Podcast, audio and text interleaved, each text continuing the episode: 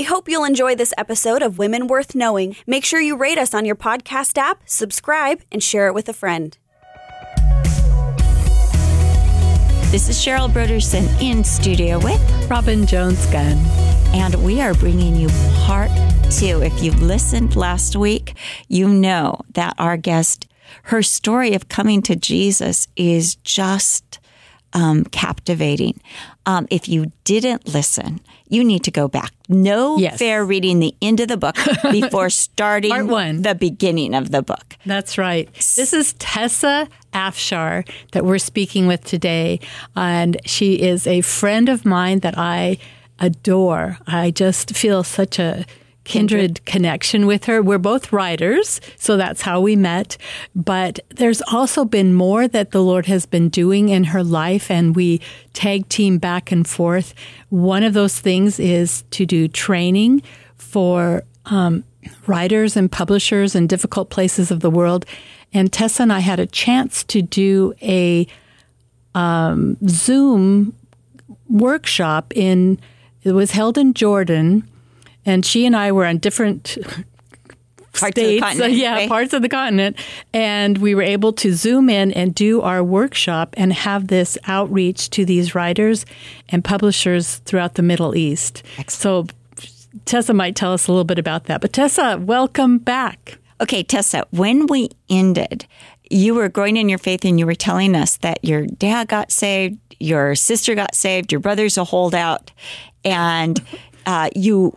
You were able to persuade your mother by just loving on her, being with her, and showing her the love of Jesus. And that's where we were. And I want to pick up from there and say, uh, what's the rest of the story?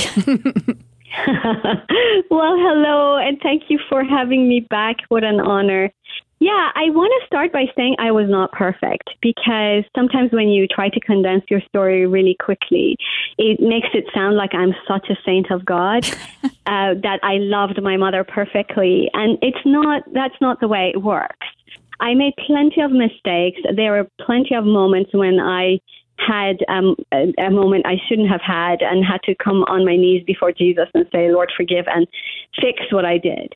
So it's just that the general direction of my relationship with my mother uh, was the direction of love, was the direction of forgiveness. And that doesn't mean that I didn't make mistakes. And, and that's the that's best any of us can do. Exactly. That's, that's yeah. the very so best. Good. So good. Yeah. And, and thank you for that. I always find in autobiographies, uh, they're more honest than when somebody else is writing about your story. It's they true. Tend to leave that out. But autobiographies, uh, they always like, and I had a bad attitude. It's like, thank you. Thank you, because I had a really we bad can one all today. Relate. Yes.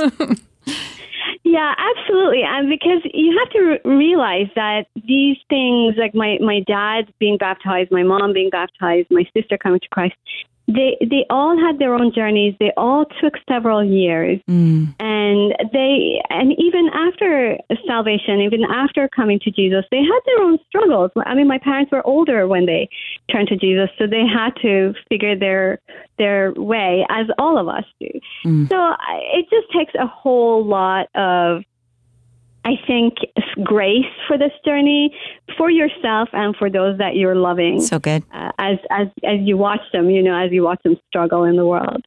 So at, at that point, I, I became a Christian. I had said to Jesus, Lord, this is going to be between you and me. Like, I'm going to be a quiet kind of Christian. We're not going to, like, go and spread it around. Well, the next thing I know, I'm so in love with Jesus. A, I'm going to seminary, and I, I end up with a three-year degree. Wow. Um, in, you know, a master's of divinity. I'm studying, like, Greek and Hebrew. I can read the Bible more intensely. It's a, it's not at all private. Is all what I'm trying to say. Yes. Uh, because once you fall in love with Jesus, you have to tell, you have to share in whatever gifting you have. Now, we're speaking about my gifting, and I, I want to say a little bit. When I was a kid, I loved writing. And in fact, that was, I think, my core gifting. But I grew up in a in a household and in a country, indeed, where everything was about being practical. So I remember I would give my dad my um, sometimes the essays that I had written, and he would get tears in his eyes because he loved those stories. Mm. And then he would kind of, yeah, it was really beautiful. But then he would kind of get come to himself and he'd say, yeah, but how did you do in math? How did you do in science? Because, you know, he was afraid that if he encouraged me too much, that that would, like, I would just chase after this and then I would kind of die hungry because, no, you know, how can you make money this way?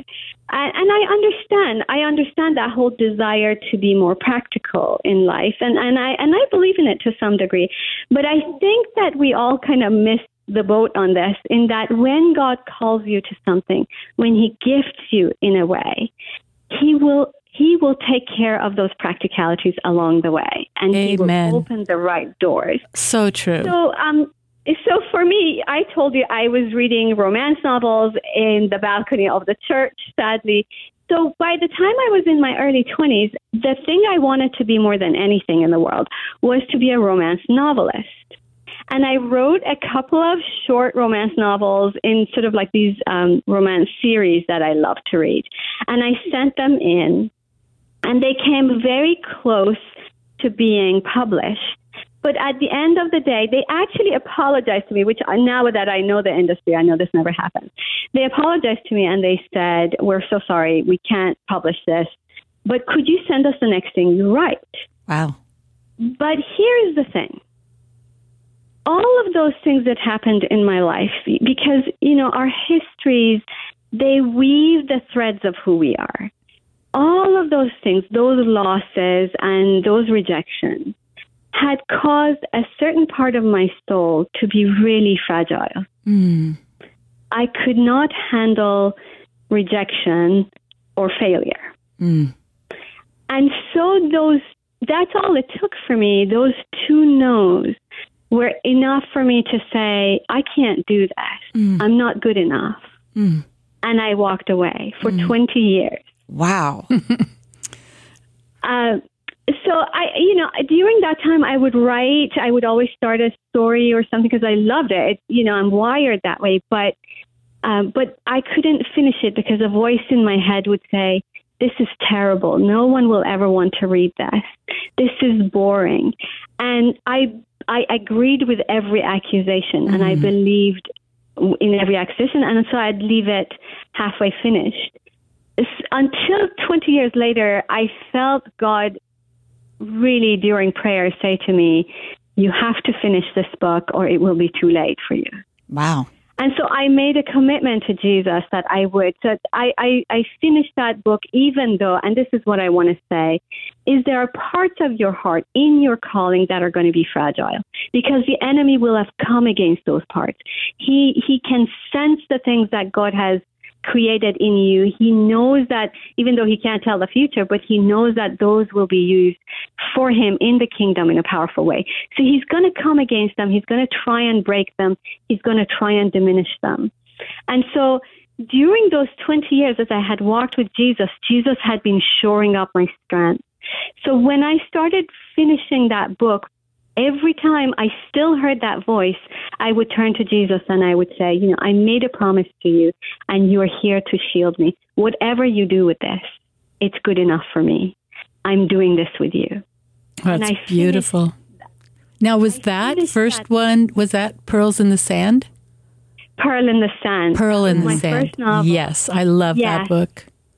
I'm so glad because it's the story of Rahab and it's the story of Um, it really focuses on Rahab after her marriage to one of the leaders of Judah, because I knew that marriage was going to be full of trouble. Because here's a woman, we're told um, she's a woman who's made her living as a prostitute, married to a man who prides himself in his righteousness because he's one of the leaders of Judah. He's one of the princes of Judah. And those two paths are going to create trouble. And that really, uh, that novel is about uh, Rahab recognizing her worth in God and learning to live life as this new creation.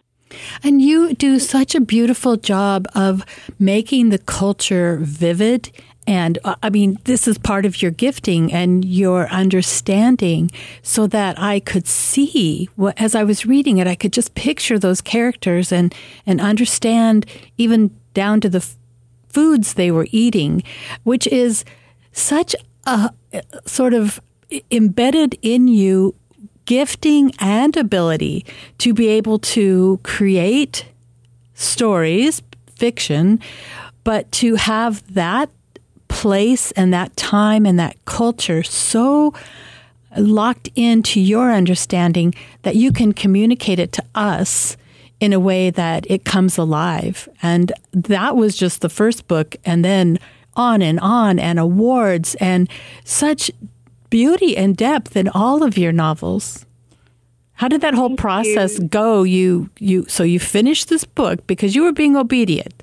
The Lord said, yeah. you need to do this before it's too late. And you said, okay, Jesus told me to do it. I'm going to do it, which is beautiful and wonderful. We love that. And then tell us what happened. But, you know, I mean, just before I tell you that, I want to tell our listeners something, because I, I want I want to warn us to be aware of our I can't. There are places in our hearts, because we are fragile, God is calling us to do something, maybe in our mothering, maybe as a wife, maybe in our jobs, maybe in our ministry, in the church, whatever it is, where we get to a point where we press up against that fragility in our souls, and we turn to God and we say, I can't do this. Just like Esther, when Mordecai first went to Esther and said, you have to help our people, she said, I can't. Because she looked at her situation through the lens of her own history, through the lens of how her husband had treated her, or through the lens of her time, not through the lens of God. And I want to say, watch your I can't with God, because you are here for such a time as this. Yes. And those places of fragility are going to be shored up in those I can't places. I had learned to trust God because he had pressed against those fragile places again and again. I had learned to be resilient because I had had to come up against failure or against rejection again and again, and learn this is not going to kill me. I'm bigger than this with God. Wow. So be mindful of these these I can'ts in your story, in your history, and know that you are here for such a time as this. And that's exactly what happened to me, is that once I finished that book, God opened door after door. I mean, that story, as well as the others, have been translated overall, I think, um, eleven languages. Wow. Robin, next to you, that's probably not many, but... Uh, but, no, you know, that's I, more. That's that's that's amazing. You just think of how they're going out around the world. Yeah, some some little girl sitting in a balcony of a church reading those. That's right, right exactly. now. I, hope, I hope so, because this is what I gained in those twenty years. In those twenty years, when my fragile soul could not sit down and face that rejection, God was pouring into me more of himself. So my stories now have romance, but they're not romance novels. They have a lot more than that. They're redemptive. That, they're beautiful. There, there is redemption in them. There is, where I want, when you read my stories, I hope that you come away knowing your worth. I hope that you come away knowing, no matter what's happened to you or what you have done, there is, on the other side, hope. Um, I, I don't care what's going on in the world right now. I don't care what seems to you hopeless right now. Just beyond it, there is a door God is opening. There is a destiny God has for you, and he intends to fulfill it. He will give you the strength for that. That's amazing. Tessa, yes. What I see too is that you love your Bible. And, you know, in that twenty years, and you probably, you know, helped by that degree, these characters in the Bible, which happens to me, but they come alive on the page. Mm-hmm. And it's almost like uh, you know them as your friends. Thank you so much for saying that. You know, one of my joys as a writer is that I do receive a lot of letters from my readers who say, uh, you know, they admit that they have a really hard time reading the Bible. They have a really hard time that, or, or they've walked away from God, or they've walked away from looking at the Bible in, in a way that was life-giving. And then they read one of the books, which is entirely fiction. I want to say, like, I'm going to go to heaven and have to apologize to some of the people that I mentioned, because, you know, I put words in, I tell their backstories, I put words in their mouth. But but the reality is, I the, in terms of the principles of the Bible, in terms right. of the, if there's um, a lot of times there are fictional characters in biblical times, but sometimes there are actual biblical characters. But I try to take, be very faithful to the story and bring the principles of the Bible to life. Mm. And if these stories then make someone go and open their Bible and say, that was in the Bible, like, that's the love that's in that story, that's the encouragement that's in that story, I want to read my Bible if that's what my Bible is like. And that's really the treasure for me. I, I mean, obviously, th- this is entertainment. You're supposed to read and giggle. You're supposed to read, maybe even cry a little bit. You're supposed to stay up at night and not get enough sleep. But by the end of the day, I hope that's not all you're left with. It, well, it certainly isn't when I've read your books. And the way that you've been able to continue to tell more stories is just also amazing in this industry that we're in. The path has been laid and you're just walking down the path, and the next project comes and you just receive it. I, I've just seen in your life such a trusting God and do what Jesus is asking me to do, mm. which is what every woman can do. Mm-hmm. And he's built in us these stories that are, he's the author and finisher of our faith. So we we love to see how he's brought that through your life and is using those gifts now. You're so humble. I mean, it, knowing you, when you tell the stories of your earlier years and how you were just sort of a little bit standoffish, and you, I think you said proud in the first part, but it that's that has been transformed in your life so that now you are a story giver. Mm, I like that, a story giver. Um, Tessa, I wanted to know um, how you go about your research, because, you know, as Robin said, yes, a lot of this probably has to do with um, things you grew up with in the Middle East, you know, some of the food, some of the ways.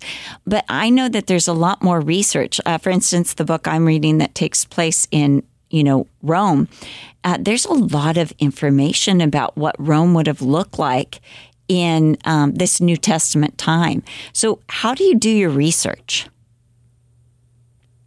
Yeah, that's a great question. I mean, I spend a lot of time because I feel like I owe my readers as accurate a picture as mm-hmm. I can in this adventure. I'm taking them on a fictional character that's set in a real world. Mm. So I read a lot of books. I obviously study the Bible during that time period and um, any passages that relate to that story, I um, I study those. But you said you were reading uh, Priscilla and Aquila. So yeah. uh, something as, as small as Priscilla's name, her real name is Prisca. Priscilla is actually her nickname. So we can, we know that in Rome, there was a family named Priscus. That's the male version in Latin, and that they were an important family. So I, uh, by, by kind of doing research just on the name, I realized that she could either have been a slave of that family or a daughter of that family.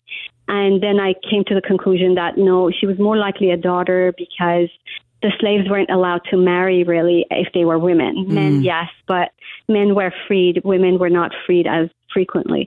So, you know, just doing that kind of minute research in order to give my readers as much of a real taste and experience of the real world as I can. I, I do cooking um, whenever I can find recipes. If there are no uh, recipes that have survived, I just take the in- ingredients, for example, that are in the Bible, and I try to um, come up with recipes that fit those ingredients because I want to taste it. I want to smell it. I want to imagine it. I want to see it so that my readers can too. That's fantastic.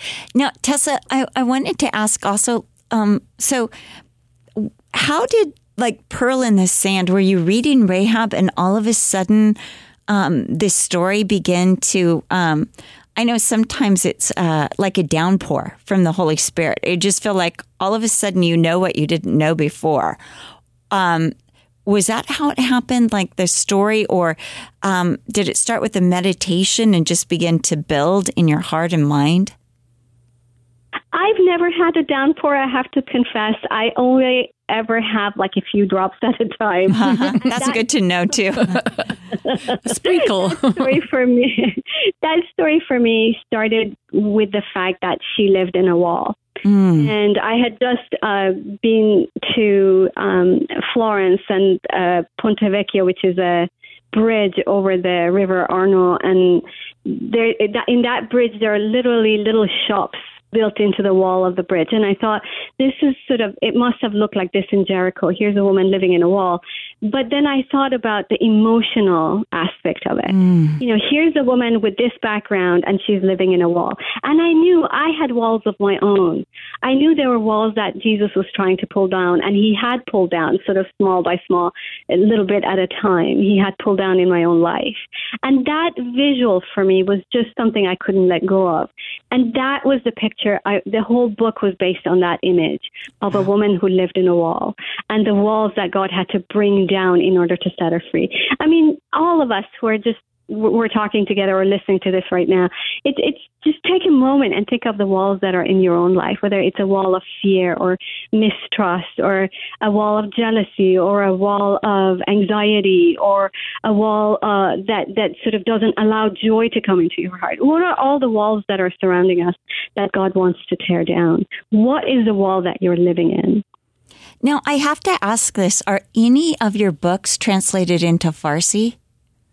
They're not. Oh. They're not. You know, the way books are translated is that an an existing publishing house will come and sort of buy the rights to translate it. And obviously, there are no publishing houses in um, who, who want to translate these books into Persian. But that's my prayer, because I think that, you know, like my newest novel that's coming out, it's called The Hidden Prince. It comes out in November. That is set in Persia, and that contains Persian characters, historical characters. And I, I just, you know, there's a part of me that desperately desires uh, that people who are from that part of the world will get to experience that book. Mm-hmm. So I want to add that with this thought you just were giving us about God tearing down walls, that's, that's so helpful. I'm so glad you included that, because I know for you, one of the walls that God tore down was this fear that you had failed at marriage and you would not be able to love again or be loved again. How did God tear down that wall? You know, I still get choked up when I think about it, because I think that, you know, after all these years of being married to this wonderful man, but I, I think that there was a part of me that sort of felt like I was not worthy again. Aww. And and that the Lord has so graciously brought this beautiful man into my yes. life who, yes. you know, was, was just loved me so well and is so protective. He's an engineer. I'm a writer. We're just about as different as you can get. And yet there's, you know, in my engineer, there's there's such sensitivity to him. And he's such a, like in all the places that I need to learn to plan and I need to learn to be better at certain things. He, he just very gently comes alongside me and models that for me. So it's it's like God didn't have to speak the words into me. He just gifted this to me. And I want to say to any woman right now who wished she was married and isn't, maybe you're older than you thought you would be, and maybe you're your mind is translating all of these delays into I'm not worthy. Mm. And I just want you to know, God doesn't give his daughters away cheaply. Oh, I love and that. If you're not married, you know, if you're not married yet and it's the desire of your heart to be married, maybe it's because there's no man, or the man who was meant to be here, he, he hasn't walked that walk with Jesus to to be worthy of you. Uh, but he certainly is not going to give you away cheaply. He certainly doesn't want you to be in a miserable relationship with a man who doesn't honor him and will not honor you. Yes, absolutely. Preach it. Yes. Tessa, go. But I think, too, it, you know, your books are a platform to give these lessons to women and to young girls. um, to warn them and to tell them um, you're worthy. And I love that you've taken your broken places and you've brought this healing balm into your books as you tell these stories. Well, and that power to tell a story that has a redemptive love story, what a contrast to what you were reading in the yes, yes, balcony of the church. And that the stories you're telling are what we need, especially for the next generation, to understand the love of God and to be able to get these role models in their mind of this is what marriage looks like, and this is this is that deeper love that God offers to us. So you're you're uh, an ambassador. You're a missionary. You and I have talked about this before. Our books are these little missionaries going out all over the world to places we will never be, and in hidden, smuggled inside those books is this truth of God's deep love. It may look like a romance novel on the cover, but inside is the truth, and we get to take that truth and and write it in the stories, and then God takes it into the balconies of the church and the bedrooms and on the school buses and wherever they go. It's such a privilege. It's it's a it's a ministry, and your preparation by going to seminary, and yet here it is, this sometimes looked down on profession of writing novels, fiction, making up stories, and yet it it has this deeper tunnel that goes into the places of darkness and confusion that yeah, especially young hearts need the light. And speaking of um goes into the dens of darkness, you still have relatives that live in Iran, right? I mean, yeah. I and, do. I yes. do. Yeah, I do have um, relatives uh, in the Middle East.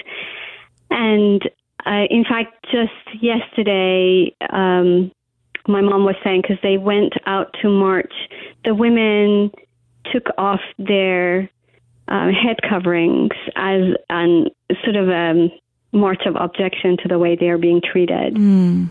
And so as some of my um, dear ones went out, and they were aware that they were targeted. Wow. So they had to split up. They were walking together in the march in, um, mm. in the streets, and they had to split up because they realized that at least by splitting up, he can only follow one, you know. Wow. And so they all made it home except one. And then she finally arrived home later that night, and she was safe, but that the guy who'd been targeting them ended up following her, and he he was firing at her with these um, bullets. Uh, what are what are they called? The rubber pellets, or the rubber bullets. Yeah, rubber yeah, bullets. The rubber, they, they're actually really painful and dangerous because, I mean, they can cause permanent damage. Yes. But he um, he shot her in the neck. Oh. So, um, I guess her neck was very swollen. I, I don't know the exact, because I hear everything through my mom. And they, and my mom is eighty, so they oh. tone everything down for her because they don't want to, um, they don't want her to get too worried. But, you know, this is this is what it takes. This is the courage it takes just to take your scarf off of your head. Oh, my goodness. Yeah. And we have such freedom.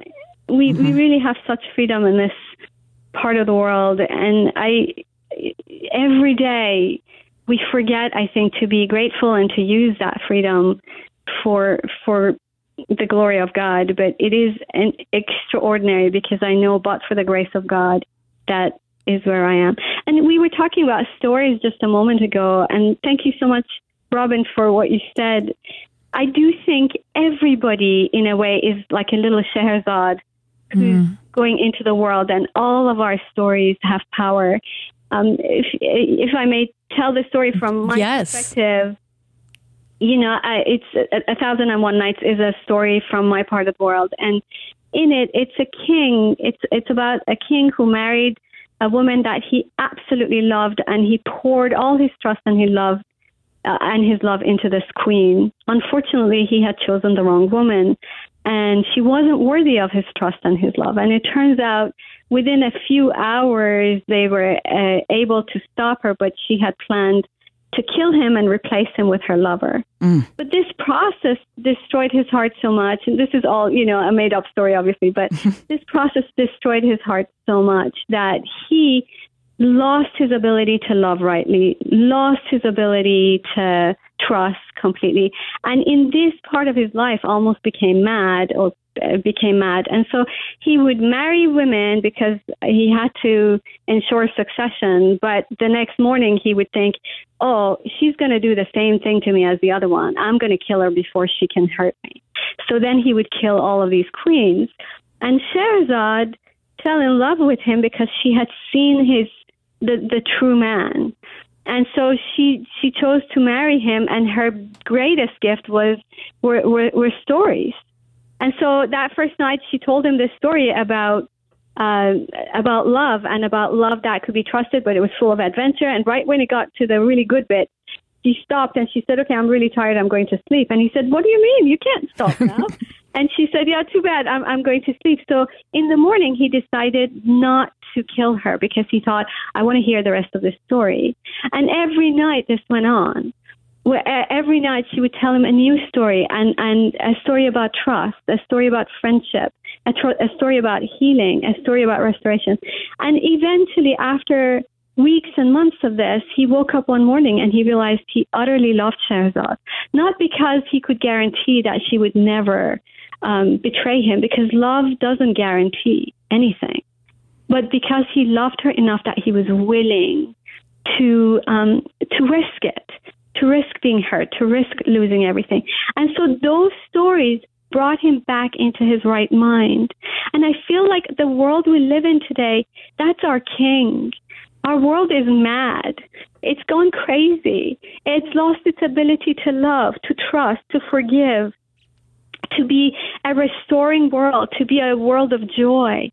It doesn't know how to do any of those things. But each one of us, every woman right now who's listening to us, or man, um, there there is a story in your life that Jesus had pulled to get, has pulled together, is still completing. But there are parts of your life that are going to be a thread into the madness of the world to pull it out and replace it with sanity, with truth, with the way to life. So tell your stories, share them. We are all storytellers. Even if you're not a published author, you're a storyteller. I love that story. I love it because it's just one story upon another that gives those examples of love and trust and hope and faith and patience. And that restores souls. And that's what God did with his one book. He told story after story, true stories and parables. Those stories are what give us that hope and that vision of, of, of trusting him completely. Oh, I love that. I love that. Thank I do you. too. And I'm afraid we're going to have to end this episode. But boy, Tessa, I think everyone's going to want to rush out and get those books. I mean, I know I can't wait to finish this one and get on to the next. And we want to thank you so much um, for letting us introduce you to our listeners. Um, because your story, as you said, we all have a story, but your story is um, particularly poignant, and especially your love for Jesus and his word um, just radiates even in your voice. And I just want to thank you for being on um, Women Worth Knowing. Thank you so thank much, you my so friend, much. Tessa. And we Absolutely. will be posting your website, tessa afshar dot com, and uh, titles of your books yep. so that our listeners That's can right. discover the light and that be- the beauty and the hope in your stories. And maybe aliven their own stories. Yes, yes. Which would be fantastic. So this is Cheryl Brodersen. And Robin Jones Gunn. Thank you for joining us this episode with Tessa. Thank you. It's been a joy and an honor. God bless you. Oh, bye-bye. You guys are amazing. Bye-bye. Thanks. Thank you for listening to Women Worth Knowing with Cheryl Brodersen and Robin Jones Gunn. For more information on Cheryl, visit cheryl brodersen dot com or follow her on Instagram or Facebook. You can also follow Robin on Twitter, Instagram, or Facebook. If you think there is a woman worth knowing, we'd love to hear from you. Email us at w w k at c c c m dot com. We hope you've enjoyed today's episode. Make sure you've subscribed and don't forget to rate us on your podcast app and share it with friends. Thank you again for listening to Women Worth Knowing with Cheryl Brodersen and Robin Jones Gunn.